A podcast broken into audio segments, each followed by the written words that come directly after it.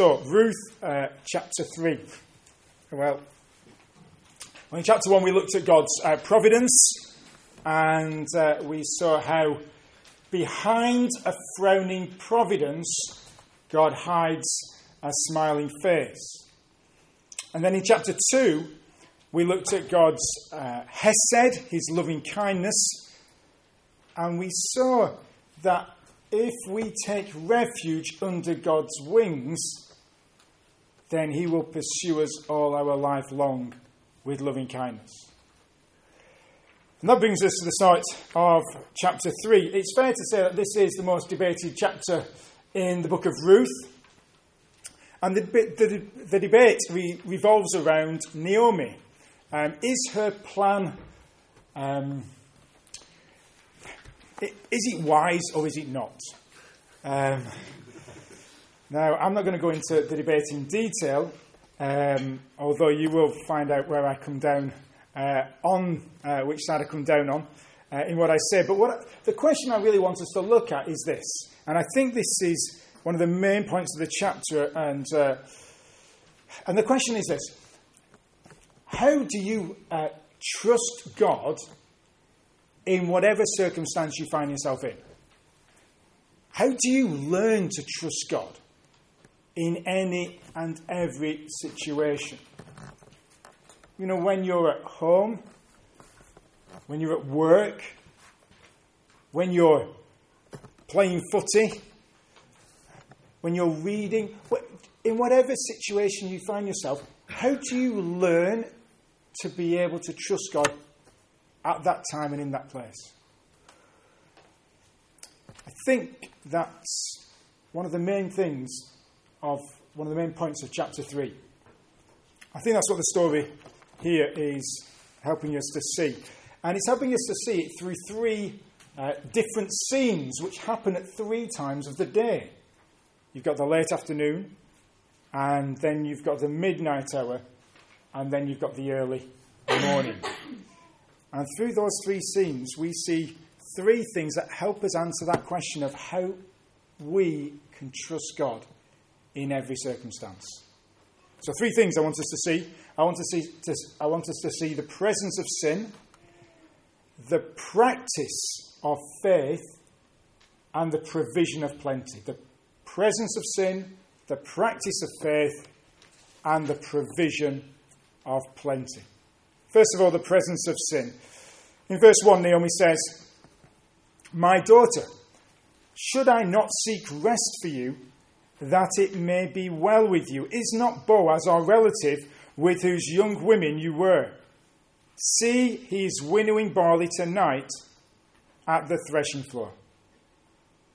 Naomi, as we saw at the end of chapter 2, is recovering from her feeling of bitterness and emptiness, and she's beginning to look outwards to Ruth that's one of the things that God's love does to you. When you experience God's love, you begin to look out for others. She wants Ruth to be looked after and provided for, and she begins to wonder at the end of chapter 2 whether Boaz could be the answer to her prayers. She says in verse 20 of chapter 2 He is one of our redeemers. That word redeemer is the Hebrew word Goel. Now, what is a redeemer? What was a Goel? Well, when Israel went into the land um, uh, to inherit it, the land was divided up amongst tribes and amongst families, so every person could have a bit. If someone got into debt, then they would have to sell their land, just like Naomi has to sell her land. Now, there were two provisions for getting that land back. And God put those provisions in the law because God doesn't want society to be at extremes of rich and poor. And so every 50 years, the land would automatically go back to the families who sold it. But before the 50 years were up, it was possible to get that land back a family member, a redeemer, could buy that land back for you. And Boaz was one of these redeemers, or kinsman redeemers, they're called in the law. Now, for Boaz to act as Naomi's redeemer would be a big ask. Naomi's got a huge debt. She hasn't got any, any heirs to maintain the family name. And so, although technically I don't think he had to marry Ruth, there would be an expectancy for her, him to acquire her as his wife, to continue the family line. And we know that she's a Moabite. She's not from good stock. And on top of all this, Boaz hasn't actually made a move. There's been six weeks of harvesting. Those six weeks are, are, are over, and, and Boaz and his men are, are winnowing the, the crops. It's the end of the harvest time. Now, the winnowing would take, the winnowing would take place at um, a rocky outcrop outside the, uh, the city, um, where the evening breeze could uh, blow away the chaff and the grain could fall to the ground. Uh, the men would sleep on the floor of the, flesh, of the threshing floor to protect the grain uh, from wild animals and from thieves. And so, threshing floors were places where prostitutes would go and ply their trade. Now, Naomi knows all that, and she hatches a plan in verse 3. Wash, therefore, and anoint yourself, she says to Ruth. Put on some perfume, maybe a bit of lippy. Put on a cloak, nice dress. Disguise yourself and go down to the threshing floor. But do not make yourself known to the man until he has finished eating and drinking. She's to remain hidden. And then the plot gets a bit more dodgy. When he lies down, observe the place where he lies, then go and uncover his feet. That Hebrew word can also mean uncover his legs. And lie down at his feet. Uncover his legs so that he will wake up in the middle of the night with cold toes. And when he wakes up, she says, he will tell you what to do. Now, that seems like a high risk strategy. I know some commentators don't think it is, but it just doesn't seem to be the sort of advice that you'd expect a godly old woman to give to an attractive 20 something year old. You know, earlier Naomi was so concerned for Ruth's safety that she said, You need to stay in Boaz's field in the daytime near his workers so you're not attacked or abused. And now she says, Go out of the city by yourself at night and lie down on the threshing floor where prostitutes hang out. And she's a Moabite. You know, there's, there's history here. If you know your Old Testament, you'll know that, that Moab was conceived by incest at night in a cave. And in the book of Numbers, the Moabite women seduced Israelite men in the wilderness. And that brought great judgment on God's people. Maybe Naomi thinks that the end will justify the means. It doesn't matter what we have to do as long as we get her married. Perhaps she can't think of another way to get her married or to bring a liaison with Boaz. Perhaps she thinks that advertising uh, Ruth on the Bethlehem dating website isn't really going to work. Moabite widow with mother in law in tow seeks eligible, wealthy bachelor for a long and prosperous life. Footnote inheritance and heirs will all come under another name. Behind it all, though, is a lack of it's a lacking of trusting God to provide. You know, Naomi doesn't trust God to provide in his way and at his time. Instead, she, she feels the need to take matters into her own hands, to, to manipulate the situation, to get the result that she wants. You know, it's the same thing that happened at the beginning of the book with Elimelech and Naomi and their family. To escape the famine, they moved to Moab. They didn't wait and turn to the Lord and trust Him to provide. You know, you can take the woman out of Moab, but it's much harder to take Moab out of the woman. Instead of trusting the Lord to provide, she takes matters into her own hands. I need to sort this out. I know best how life should go. Maybe she's seen some of God's providence and guidance, and she says, Ah, I, I think I can see the way God's going to work. Let me speed up the process or give him a helping hand. Now, before we're too harsh on Naomi, isn't that the sort of thing we do? Isn't that the reason we sin? You know, when we think of sin, we often think of it in terms of behaviors and actions. You know, you do something you know you shouldn't, or you don't do something you know you should. But that really isn't the heart and root of sin. The heart and root of sin is failing to believe that God loves you, that God is good, and that He will provide for your needs. And He will do so in His time and His way. It's a failure to believe that He really does care, that He really has a good plan, that He really has a good purpose for your life.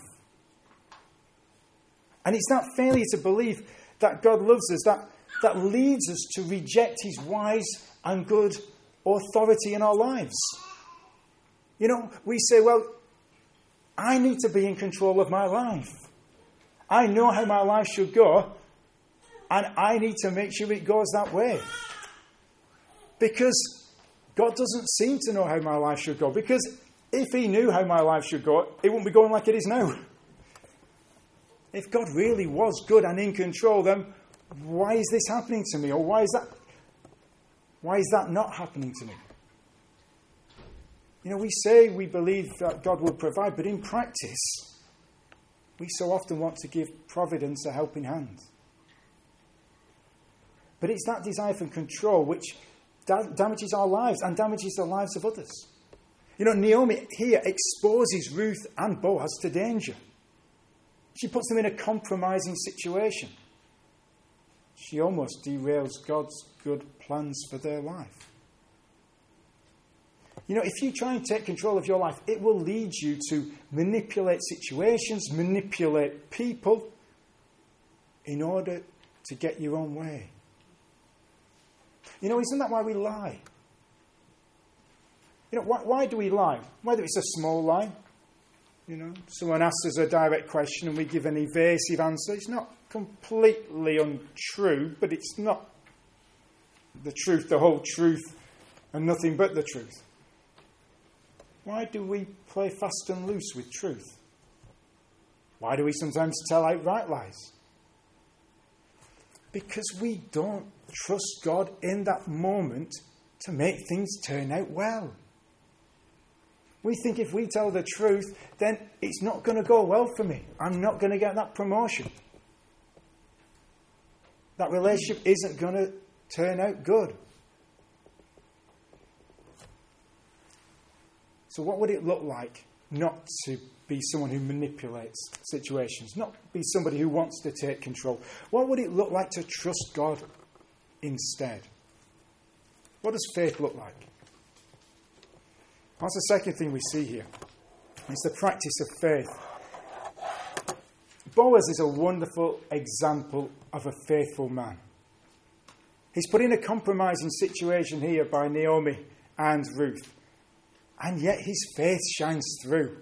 And it shines through in two ways. First of all, it shines through through his integrity. Let's return to the story in verse 6. Ruth goes down to the threshing floor and did just as her mother in law had commanded her. She obeys her mother in law. Shouldn't everyone? In the dark, she uncovers Boaz's feet. She lies down. At mid- midnight, Boaz wakes up and sees a young woman lying at his feet. He asks who she is, and Ruth tells him, and she says this in verse 9 I am Ruth, your servant. Spread your wings over your servant, for you are a redeemer. Now, those words are a bit ambiguous. Those words of spread your wings over your servant. It could be a proposal of marriage, it could be a proposal of an illicit liaison. So here we are with Boaz, woken up in the middle of the night on the threshing floor. No one else is awake, and he finds himself in a tempting situation. How do you respond at those moments? Well, Boaz, of course, could respond in one of three ways. Uh, he could give in to the temptation. You know, he's tired, it's middle of the night, nobody would know.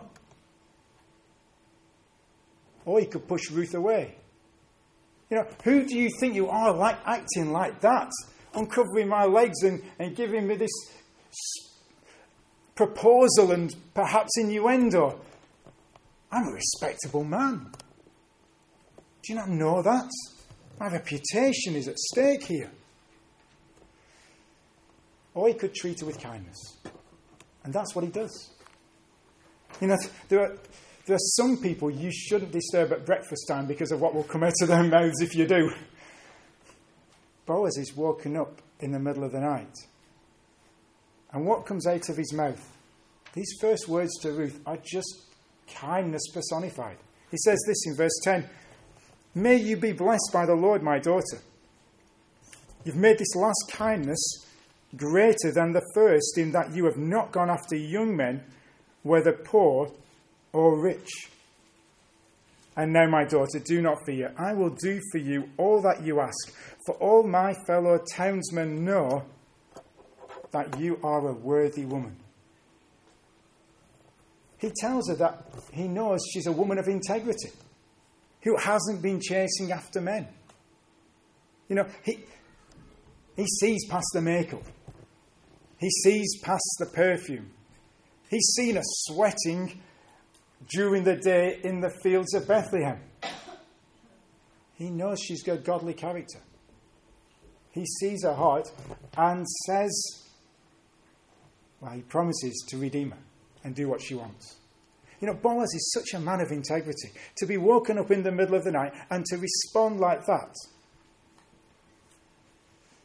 But the second thing we see with Boaz is his reliance on God to guide him. In verse 12, he says this I know it's true that I'm a redeemer, yet there is a redeemer nearer than I. Remain tonight, and in the morning, if he will redeem you, good, let him do it. But if he is not willing to redeem you, then as the Lord lives, I will redeem you. Lie down until the morning. After speaking kindly to Ruth, he says there's a problem with Naomi's marriage plan. And the problem is this although he's a redeemer, there's a closer redeemer than him. In other words, there's another guy who has first dibs on the land, first dibs on Ruth. You know, his response is remarkable. You know, he could have ignored that law. You know, it's not one of the Ten Commandments, it's not one of the main laws. You know, he could just have put that to one side. You know, he'd just gone ahead and married Ruth, and oh, I've forgotten that law was in the Bible. And let's be honest, that's what he wants. He wants to marry her.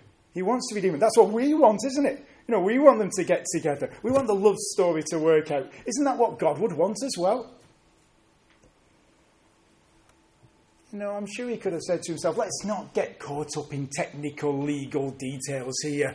You know, we know what the roughly speaking the right thing to do is. But he doesn't. He doesn't run ahead of God. He, he doesn't take matters into his own hands. He trusts God to provide.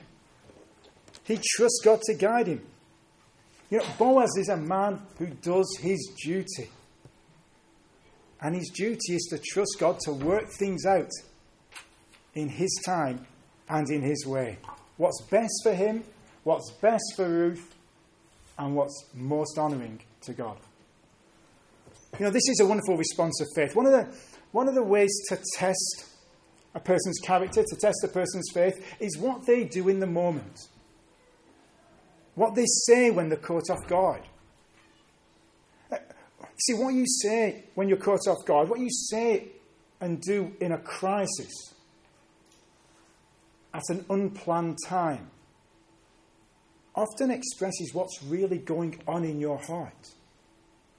You know, our res- spontaneous response in a crisis is much better evidence of what we really think and believe than, than how we appear on a Sunday morning at church.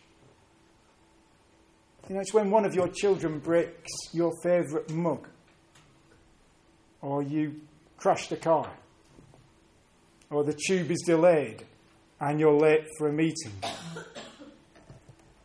or you end up in a traffic jam, or somebody cuts you up on the road, or you're woken up in the middle of the night. That's when you really see your faith. That's when you really see what's going on in your heart and what you really believe. And the wonderful thing about Boaz is that he responds in the moment in a godly way. And the reason he does that is because he's taken his hands off the steering wheel of his life. He's no longer in the driving seat, he's no longer in control. God is in control of his life. God is in the driving seat and has been for some time. You see, Boaz has learned through regular practice of his faith how to respond in a crisis. See, the reason he responds like this on the threshing floor at midnight is because he has begun to learn how to respond in faith in every situation he finds himself in. See, Boaz has developed spiritual muscle memory. Musicians often talk about muscle memory when it comes to learning an instrument. Yeah. I'm uh, trying to learn the piano at the moment and create some sort of muscle memory. I'm up to grade three at the moment, and uh, uh, my music teacher says I need to learn muscle memory faster than I am doing. but muscle memory, it's all about practice and practice and practice and practice until you end up just being able to play the notes on the piano because that's the way you always do it. You don't even have to think about it, you don't need the music in front of you. Well, it's possible to cultivate spiritual muscle memory. So that in whatever circumstance you find yourself in, you respond in a godly way. In a a, faithful way. So, how do you do that? Well, you need to do three things. First, you need to see that if you are left to yourself, if you leave yourself in the driving seat of your life, then you will mess up your life. Sadly, some of us know that from experience. Second, you need to believe that God actually loves you. And, and He actually has a wonderful plan for your life. Even though it might not be the same as your plan. You need to trust that He has got a good plan and He does love you. But then the third thing you need to do is immerse yourself in the Bible, in God's Word. You see, the general way that God guides us is not by uh, writing words in the sky or through uh, having uh, a deep impression of something. The primary way that God guides and directs us is that in answer to our prayers, He gives us the Holy Spirit so we can understand and love the Bible. You see, the Bible gives us good principles and understanding to affect how we think and how we feel and how we act. And so, by regularly reading the Bible, by regularly meditating on the Bible, you grow spiritual wisdom in your life. You're able to judge between right and wrong. Just like a musical ear can judge between different notes. You see, the Bible doesn't tell you how to act in every situation you find yourself in. It doesn't tell you how to act when you crash the car. It doesn't tell you how to act when the tube is late. It doesn't tell you how to act when you're woken up at midnight on a threshing floor. But if you saturate yourself in the Bible, you will act in the right way when you are woken up. because you've developed spiritual muscle memory. Know, that's what the psalmist says in Psalm 119. Your word have I hidden in my heart that I might not sin against you. Boaz has taken his hands off the steering wheel of his life, which is why he responds as a man of faith. It's why he trusts God in whatever circumstance he finds himself in. So, how can you do that? How can you do those three things? How can you really take hand, your hand off the steering wheel of your life? Well, you need to know and believe that God will provide for you. You need to believe the promise of plenty. And that's the third thing we see here. At the end of the chapter, like the end of every chapter in the book of Ruth, there is uh, a wonderful uh, uplift and blessing. And this is what we see at the end of the chapter. Verse 14 So she lay at his feet until the morning, but arose before one could recognize another. And he said, Let it not be known that the woman came to the threshing floor. And he said, Bring the garments you are wearing and hold it out. So she held it out, and he measured out six measures of barley and put it on her. Then she went into the city. Know, Boaz does two things again for Ruth. He protects her. He protects her safety and protects her integrity. She should get up while it's still dark so nobody can make accusations about her. And he provides for her and provides for Naomi. And this time he measures uh, uh, six loads of barley into her shawl. That's 36 kilograms. You know, it's, it's a huge amount. And I think we're, su- we're supposed to smile when we read that. It's a ridiculous amount to try and carry home by yourself. That's why he even has to get hold of it and put it on her back himself. You know, when she gets back to Naomi, she would literally be staggering through the door. You know, you can just imagine when she says, verse 17, these six measures of barley he gave to me. She's puffing and panting while she says it. And then she says, He said to me, You must not go back empty handed to your mother in law.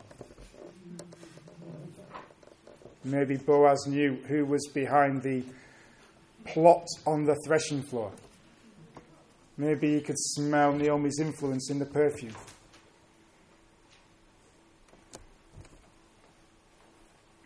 The message to Naomi is clear. Naomi returned to Bethlehem empty. But the provision of this grain is a sign that she's not going to be empty anymore. This barley is evidence that God will provide for her. You know, Naomi gets the message finally in verse 18. She says to Ruth, Wait, my daughter, until you learn how the matter turns out, for the man will not rest, but will settle the matter today. Naomi, after being so anxious and worried. Naomi is now at peace. She's got contentment. She knows that, that God is going to work things out. She trusts in Him. You know, if you want to trust God, you need to know that He's going to provide for you. He's going to provide for all your needs. And do you know that we have greater evidence that He's going to provide for us than Naomi had, that He was going to provide for him? for, for her. God hasn't given us 36 pounds, 36 kilograms of barley. He's given us His Son. You see, we can see the provision of God in Jesus Christ and in His death for us. See, what's God provided you with? He's provided you with forgiveness of sins. He's provided you with adoption into His family. He's provided you with healing, with salvation, with a home in heaven. See, that's what Jesus was doing when he died on the cross. When Jesus died on the cross, he took upon himself our sins and was punished there in our place. When he died on the cross, he cried out, My God, my God, why have you forsaken me? He was abandoned by his Father. He was empty on the cross so that you can be filled. Though he was rich, he became poor so that you, through his poverty, might become rich. And if God has done that for you, then you can trust that He will provide for all your needs. That past promise of salvation gives you assurance that He will provide in the future. Which is why Paul can say in Philippians 4 My God will supply every need of yours according to His riches in glory in Christ Jesus. Not He might supply every need of yours, but He will do so. You don't need to worry about the future. You don't need to worry about tomorrow. You don't need to be anxious and get stressed. You don't need to manipulate situations at work or at home or in your life so that you can make things work out as you want. You don't have to take control of your life. You can take your hands off the steering wheel of your life. You can really trust God to provide because He has promised that He will do so. And so you can know the peace of God which passes all understanding. It will keep your heart and mind in the knowledge and the love of God. You can have rest. You can have peace. You don't need to be wearied and burdened. Jesus Christ promises to give us rest. See, God is trustworthy. There's no reason to distrust Him. His promises are sure. God is faithful. If He said it, He'll do it. His wisdom plans everything, and God knows everything and what to do. And He is sovereign. He can make things turn out. You and I cannot. Therefore, we need to trust Him. As the old hymn says, trust and obey. For there's no other way to be happy in Jesus but to trust and obey. Let me pray.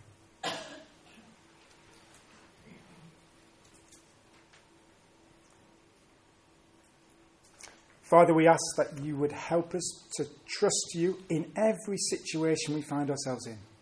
Lord, we know so often we don't, and we know that there are certain specific circumstances and situations which really press our buttons where we do get anxious and stressed and frustrated. Lord, we ask that you would help us to allow you to be in the driving seat of our lives, to take control, that we might not sin against you, but that we might trust you to provide. We ask this in Jesus' name. Amen. Amen.